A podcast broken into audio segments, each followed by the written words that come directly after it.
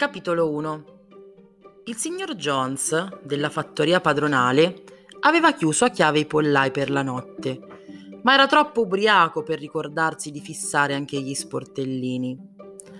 Con la sua lanterna, che ballonzolava da una parte all'altra, attraversò con passo poco sicuro il cortile, si sbarazzò a calci degli stivali sulla porta del retro, si prese un ultimo bicchiere di birra dal barilotto e poi salì fino in camera da letto, dove la signora Jones già russava da un po'. La luce della stanza si era appena spenta quando in tutti gli edifici della fattoria ci fu un gran fermento e uno sbatter d'ali.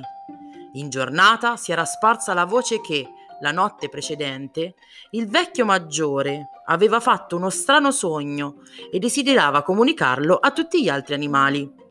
Avevano quindi deciso di riunirsi tutti nel granaio principale non appena fossero stati sicuri che il signor Jones si era davvero addormentato. Il vecchio maggiore, un maiale, goda- godeva di un tale prestigio nella fattoria che tutti erano disposti a perdere un'ora di sonno per ascoltare quel che aveva da dire. A un'estremità del granaio, sopra una specie di piattaforma rialzata illuminata da una lanterna sospesa a una trave, il maggiore si era già accomodato nella sua lettiera di paglia. Aveva ormai 12 anni e da qualche tempo si era piuttosto ingrassato, ma era ancora un maiale di bell'aspetto e, nonostante non gli avessero mai tagliato le zanne, aveva un'aria saggia.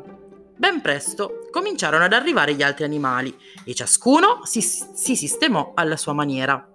Per primi vennero i tre cani, Campanula, Jessie e Pizzico, e poi i maiali, che si installarono sulla paglia proprio davanti al palco. Le galline si appollaiarono sui davanzali, i piccioni svolazzarono fin sui travetti, le pecore e le mucche si adagiarono alle spalle dei maiali e presero a ruminare.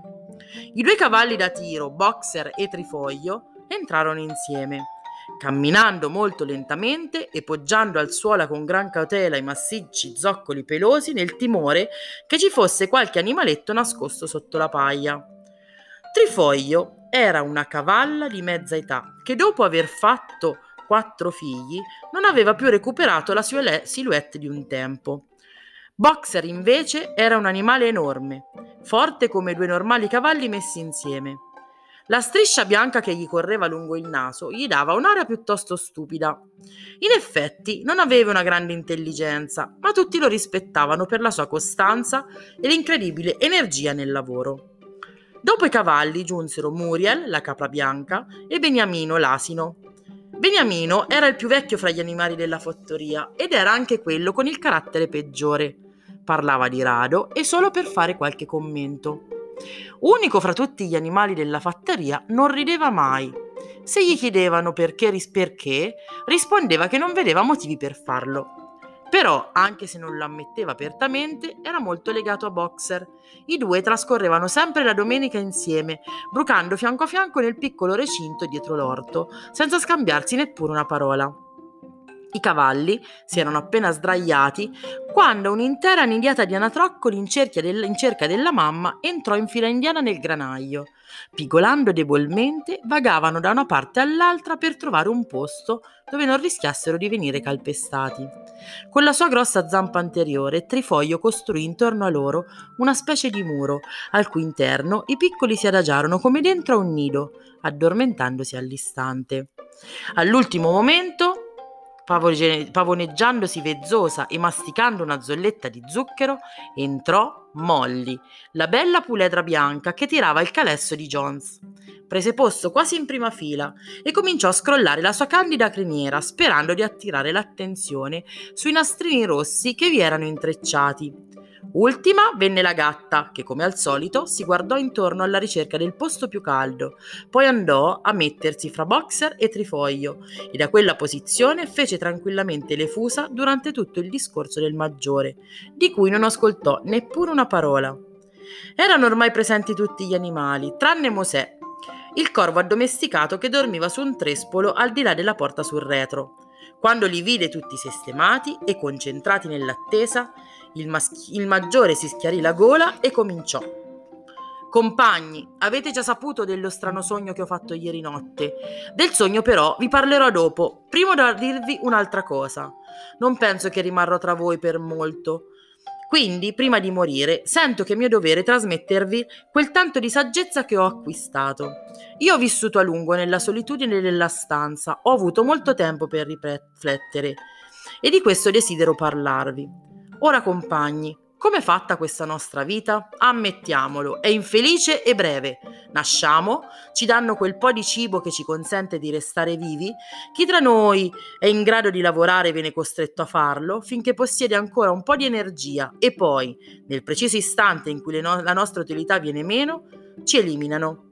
Una volta compiuto il primo anno di vita, nessun animale d'Inghilterra conosce il significato della parola felicità e riposo. Nessun animale d'Inghilterra è libero. Per quale motivo continuiamo dunque a vivere in questa miseria? Perché il frutto del nostro lavoro ci viene quasi interamente sottratto dagli esseri umani. Questa, compagni, è la causa di tutti i nostri problemi. Si può riassumere in una sola frase. L'uomo, l'uomo è l'unico vero nemico che abbiamo. Eliminiamolo dalla scena e la causa prima della fame e del superlavoro sarà abolita per sempre. L'uomo è l'unica creatura che consumi senza produrre, non dà latte, non depone uova, è troppo debole per tirare l'aratro, non corre abbastanza veloce da catturare un coniglio. Però è padrone di tutti gli animali, li fa lavorare e in cambio concede loro il minimo necessario per sopravvivere.